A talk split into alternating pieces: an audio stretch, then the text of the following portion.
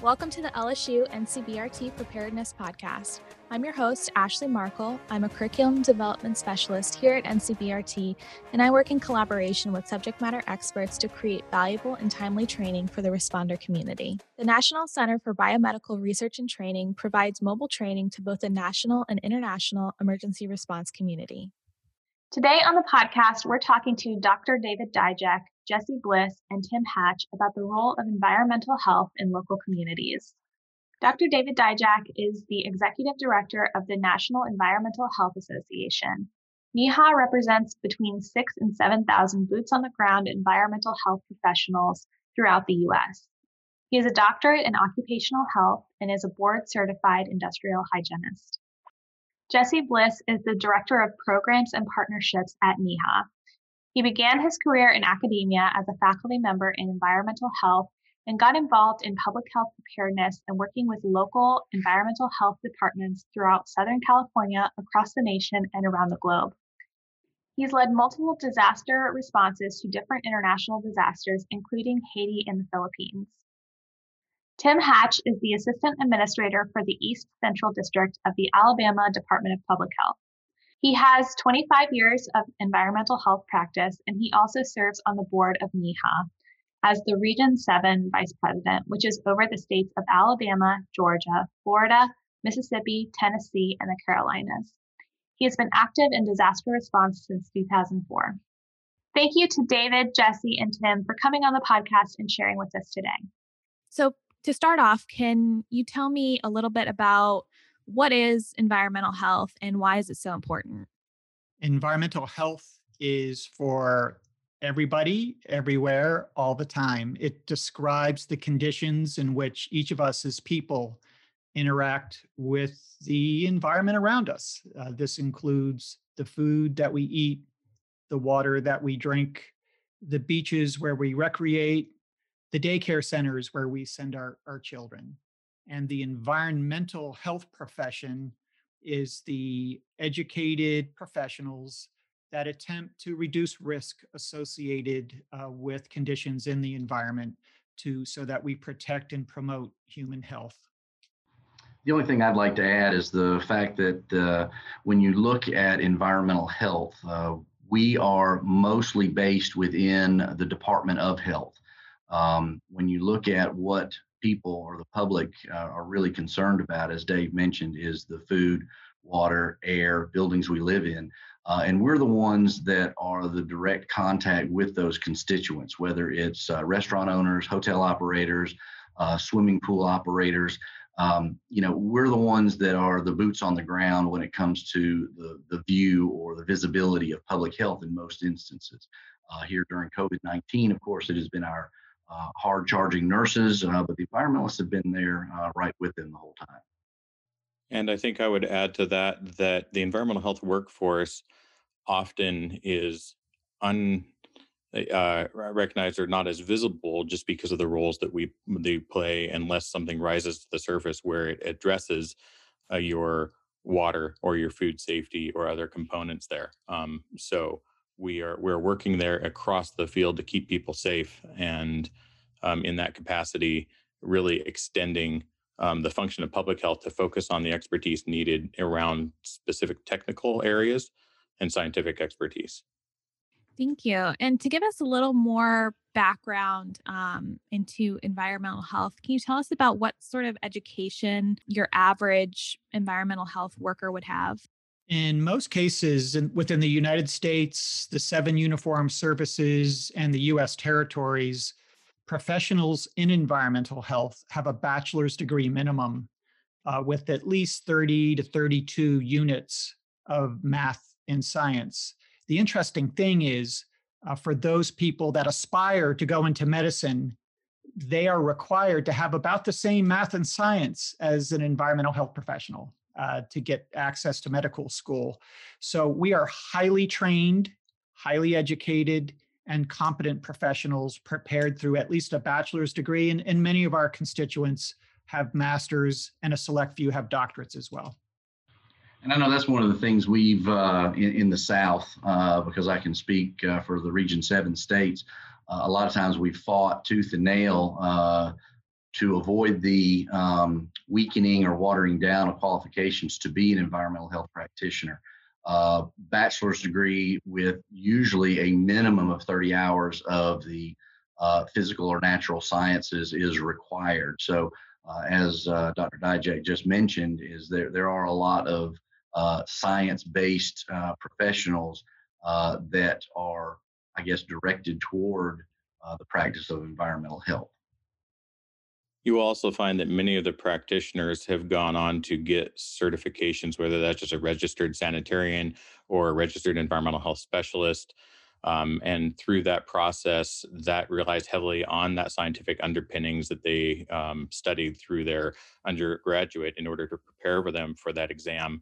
Uh, so while those who may not have the degree and who have been working in the field long enough can also um, sit for that, they have learned through on the job experience. But that requirement to become, um, if you want to become certified as an REHS or registered sanitarian, um, definitely requires a high level of understanding of the science and the practice of environmental health.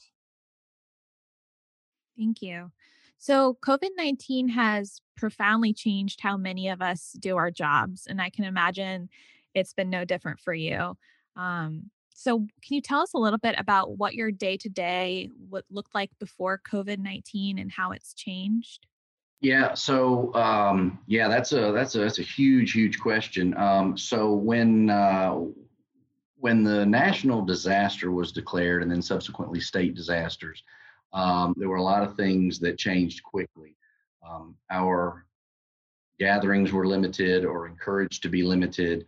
Uh, our restaurants were uh, limited or even closed. Uh, daycares were closed, people quit traveling, thus, a lot of our recreation was impacted, to include hotels, swimming pools, uh, other types of uh, outdoor activities. Um, so the work of the environmental health practitioner changed uh, overnight um, with the lack of restaurants uh, serving food. Uh, yeah, there were a lot of curbside pickup, but uh, early on there was a lot of fear and uncertainty, and uh, folks didn't uh, go out. Uh, you know, the grocery stores were hit.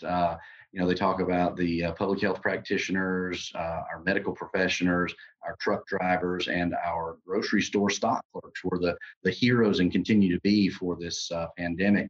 Um, so people didn't eat out as much, so there weren't wasn't a need for restaurant inspections. Um, there weren't a need for hotel inspections. as we warmed up, you know, through the spring and summer, um, there was the economic impact. Uh, so environmental health practitioners, uh, a lot of them early on, uh, whether they reported to work or worked remotely, uh, were kind of the available workforce uh, as we have here on our uh, job descriptions. it says other duties as assigned. So um, I've been a field environmentalist, I've been an environmental manager, and now as a health administrator, I was glad to perform those other duties as assigned, and now as a uh, upper management, it's it's nice to have those skilled, trained, and as we just discussed, um, educated individuals who can fill in uh, outside of their normal scope. Uh, some of the things that our staff uh, did early on uh, was to assist our epidemiologists uh, in delivering or issuing of quarantine orders. Um, most environmental health staff understand their community, both the dynamics, the, the ge- geography, um, and uh, the, the community itself. So uh, when you have an environmentalist who's asked to go into the field to deliver these quarantine orders, uh, they're a friendly face, they're a common face, they're a, they're a uh, identifiable individual. Uh, so that was very, very helpful. Uh, one of the things that I'm most proud of that our environmental health staff did across the country is when schools were closed, um, one of the underlying effects was the uh, lack of meals that are served to our children. Uh, again, coming from the South, there are more uh, free and reduced lunch children uh, in these rural uh, and economically depressed populations. So, uh, two of their three meals a day are usually obtained from the school system. So, our environmental staff had to work quickly with um, superintendents, with uh, school boards, uh, with principals, with lunchroom managers to see how can we continue to provide food while these kids are uh, not at the school building. So um, having a food safety um, plan in place, a food distribution plan in place, a food transportation plan in place uh, was not the case in a lot of school systems. So uh, environmentalists who understand the temporary food conditions, um, how to transport food uh, safely uh, and quickly were integral or were very, very important in this process.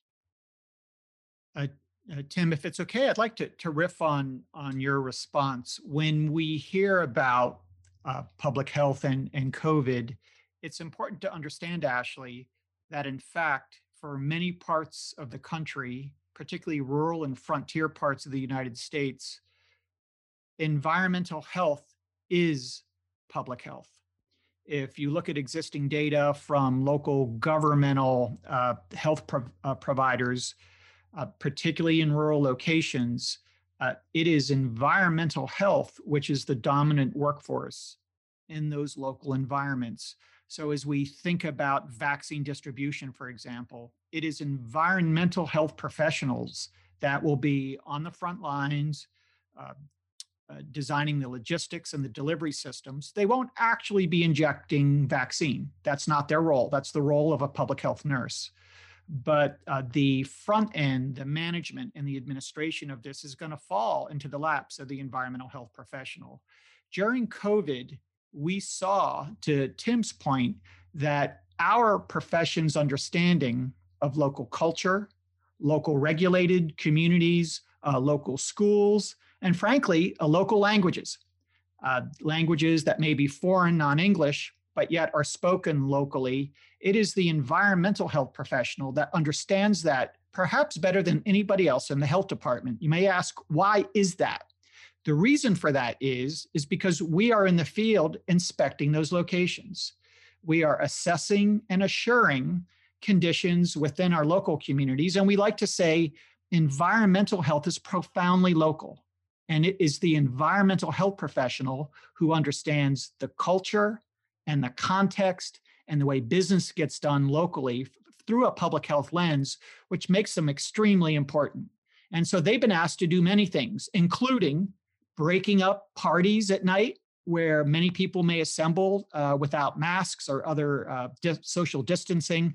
And so it's been a real uh, struggle for many parts of the country where environmental health professionals have been asked to do things that, frankly, they weren't necessarily trained to do. In addition, they learned to become contact tracers and have been helping epidemiologists and others that are, are more schooled in those disciplines, assisting them because, as Tim pointed out, uh, we have the bandwidth locally because a lot of the public health workforce throughout the country are environmental health professionals. Yeah, and one of the other, uh, I guess you'd say, unintended consequences that fit right in the niche of uh, environmental health was debris management.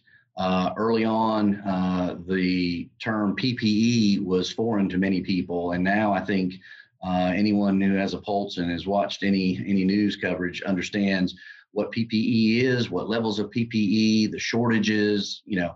Uh, but when it came down to um, debris management, is uh, copious amounts of masks and gloves and gowns uh, that that were used and continue to be used caused a, a, waste problem. And uh, environmental health practitioners, uh, albeit that most of this was not considered by definition uh, biohazard or medical waste, uh, it, it, did have to be handled and transported properly. Um, and the amount of waste that was generated uh, increased tenfold. Um, so when we had hospitals, clinics, um, drive through um, specimen uh, collection sites. Uh, the environmental health practitioner was there to help manage and um, ensure that uh, this type of debris was properly handled and disposed of. Thank you so much. And in kind of bringing a full circle back to your question around how has the day to day changed, as you've heard uh, Tim explaining the different activities that we're involved in, and and Dr. Dyjack explaining the impact of how that kind of extends out into the workforce, engaging these other activities. We did a survey of our workforce, and we've actually done two of them. But the second, most recent, was looking at the impacts um, through the end of July, and the outcomes from that indicated that 80% of the environmental health workforce has been tasked with responsibilities outside their normal scope of work.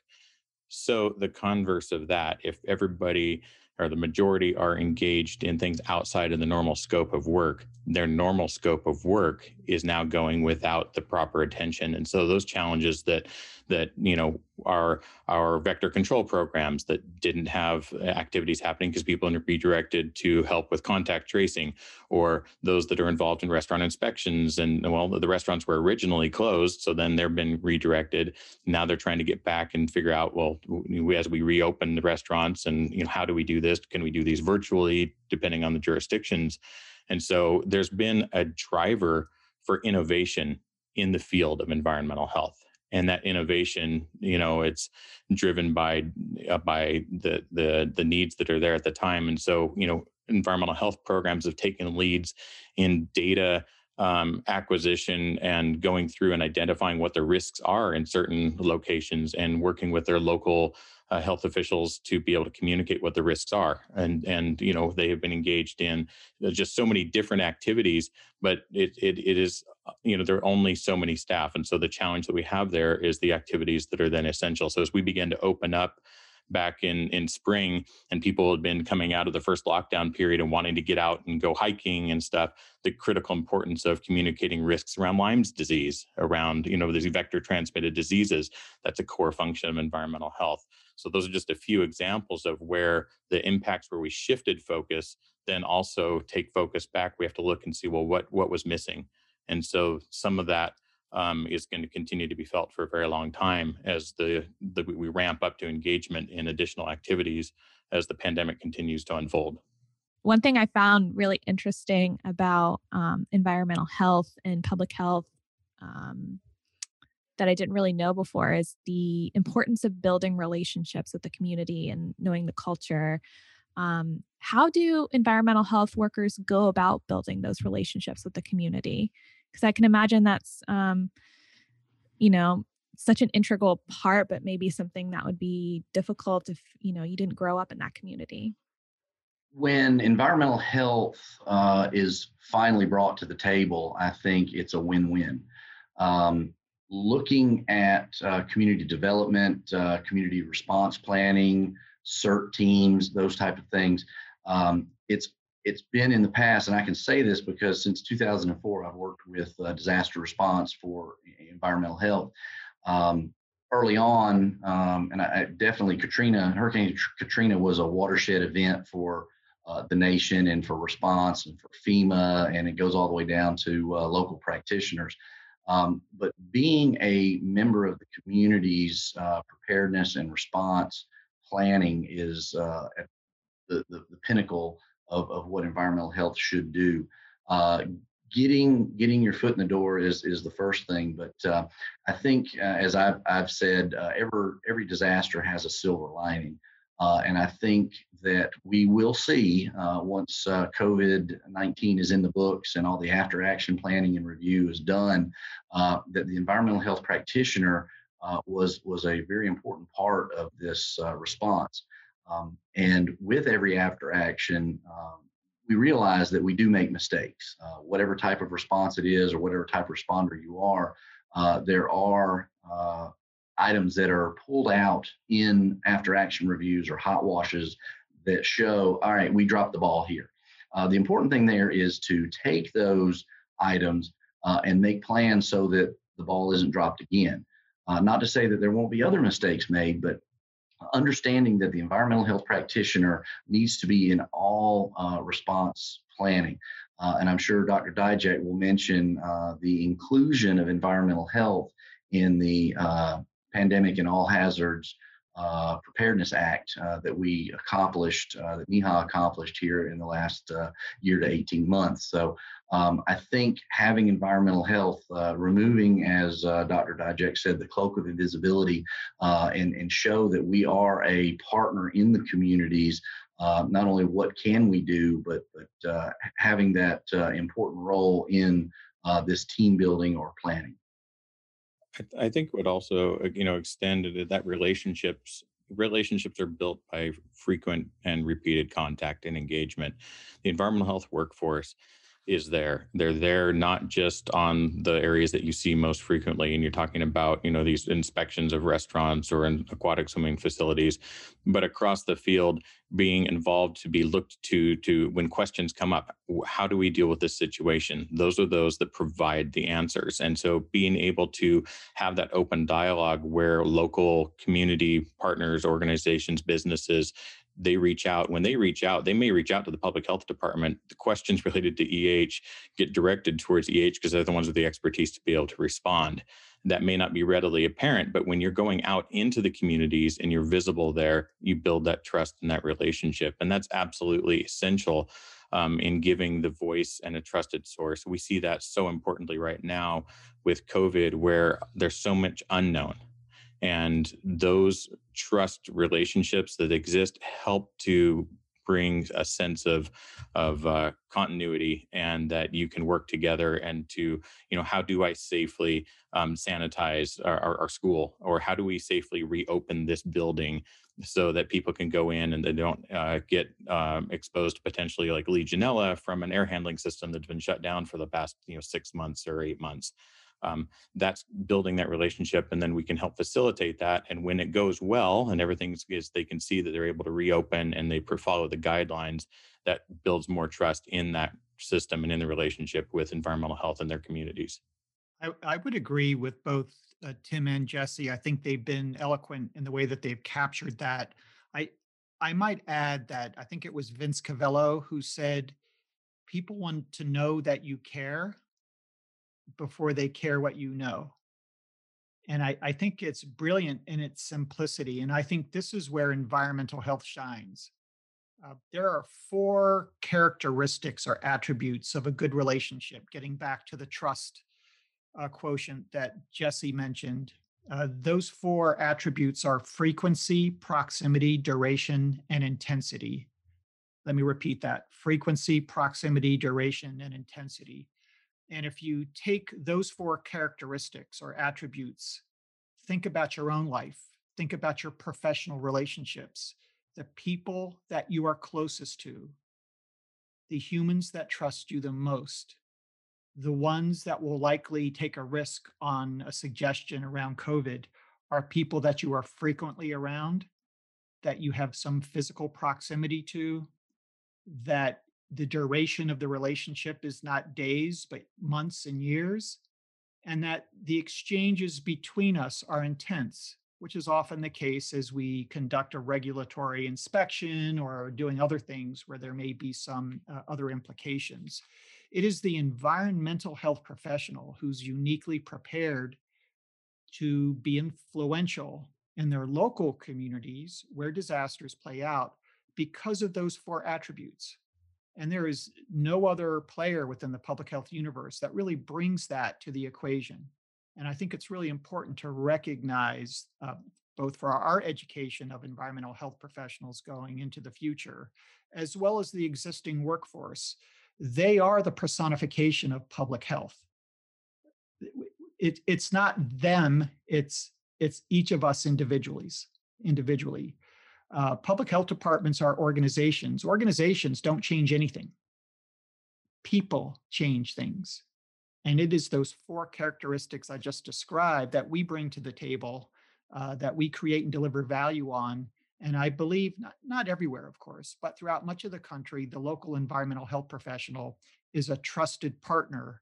And people recognize the value, uh, in many cases, they recognize the value that, that, that we bring and trust us because we're right there with them. We live in those same communities where these conditions occur. All right, thank you.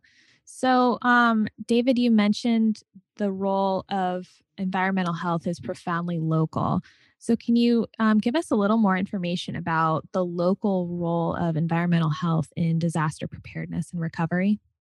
Sure. So, first off, ask yourself who knows their community better than an environmental health professional? Uh, one could argue maybe teachers because they see uh, children day in and day out. But because environmental health professionals are working in the regulated with the regulated community, they're working with schools and daycare, they're working with playgrounds and beaches and spas and hotels. It's the places where uh, people live their lives, and it is our profession that that really understands that. When a disaster occurs, when an emergency occurs, it plays out locally. Flooding is a local event. It may affect a region, but your home, when it gets flooded, affects your individual premise. The food that you may eat that may contain contamination occurs in your kitchen. Uh, a beach that may have harmful algal blooms because of excess nutrients in the water uh, occurs at your beach. And so it is the environmental health professional uh, working with primary responders and others in healthcare that are really the glue that keep the emergency preparedness and response systems uh, moving forward so that we protect and promote human health.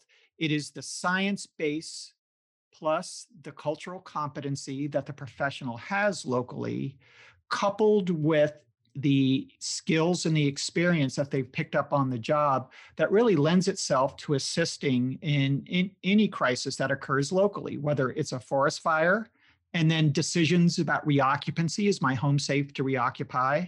How about flooding of an emergency room? When is it safe to reoccupy that emergency room? Uh, how about schools and air quality if ventilation systems have been compromised uh, due to a natural disaster? Uh, a tornado or a hurricane or something like that. It's the local environmental health professional who knows that school, that knows that emergency room and its management, that knows the lifeguards at that beach. They have that personal relationship already. And so the the concept of trust, which is so critical in getting work done quickly and nimbly in the aftermath of a disaster, is already established with a local environmental health professional. And I hope that kind of provides you uh, some of the fabric uh, around the response. So I'm going to defer to, to Tim and Jesse, who've actually had experience responding locally. And I'll first turn to, to Tim.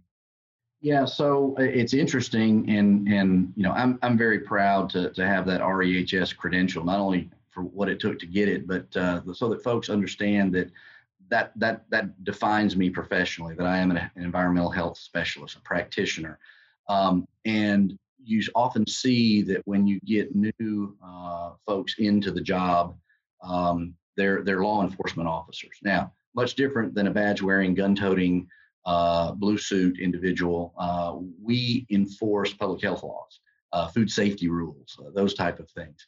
Um, and after a disaster, it's an interesting phenomenon that you go pretty much from, and, and I say this term loosely, that the hated health inspector uh, to a uh, community partner who is trying to uh, get that aspect of our infrastructure back up and running. So uh, you go to help these in, uh, restaurants to get back up and, and, running. So not only they can continue their livelihood, but provide that much needed uh, food service in the community. Same thing with um, uh, the, the, the, debris management that we talked about earlier. Uh, after a disaster, you know, whether it's a hurricane, a flood, a tornado, there's a, an immense amount of debris. Uh, one of the first things that we try to do is to do cleanup uh, because once you hear those chainsaws buzzing, that's when recovery starts. Uh, environmental health is there from the preparedness uh, step all the way through recovery. Um, and that's one thing that, that I'm glad to be a part of these field teams, strike teams, um, environmental health management teams that go either uh, into a shelter to help care for people uh, or into communities to get them back up and running so that that recovery process can begin. Tim, yeah. did you want to did you want to uh, say anything about temporary shelters? Because I think EH professionals uh, have a role in that, particularly around norovirus and the like. Sure, and and that's one of the things that that I think um, people fail to understand is that, uh, and and I say this uh, um, because I, I, am what I am, is that uh, environmental health uh, is the glue that, that holds response together a lot of times. Uh, in a shelter setting, uh, we are the ones, now granted, as Dave mentioned earlier, nurses are going to nurse. They're going to care for the individuals on the medical side. We're there to care for the overall populace. We're there to care for our fellow responders. We're there to care for the local community in that inside of a um, shelter is a microcosm of environmental health. Uh, we have to ensure that the food is from an approved source, that it's stored properly, it's prepared properly, it's served properly, um, and that there are no foodborne illnesses that arise in a shelter. Same thing with water, both the water that's consumed, the water that's used for hygiene. Um, speaking of hygiene, we're there to ensure that the uh, conditions are uh, to a standard to where uh, waterborne disease or communicable diseases aren't transmitted in a shelter. Uh, we're there to ensure uh, the overall um, safety, the health safety of that facility. Uh, and then I know I've been harping a lot on debris management, but think of the medical waste that's in a shelter, medical needs shelter. So if someone's getting insulin injections or there's wounds that have to be cared for, those type of, of, of medical wastes uh, have to be uh, adhered to uh, or attended to so that there are no um, adverse effects. So with, within a shelter, the environmental health practitioner is very, very important. Yeah, thank you so much. And I think one of the things as I tie this back to the science and and to that core science foundation of what the environmental health professional is trained to be, when you're responding to a disaster and it has impacted your water source. So now, what the faucet you turn on, generally it's potable water. You can drink from it without any concerns. Now you've gotten a boil water notice. Well, those boil water notices come from testing that then says, okay, there's unsafe levels of bacteria or pathogens that are in the water.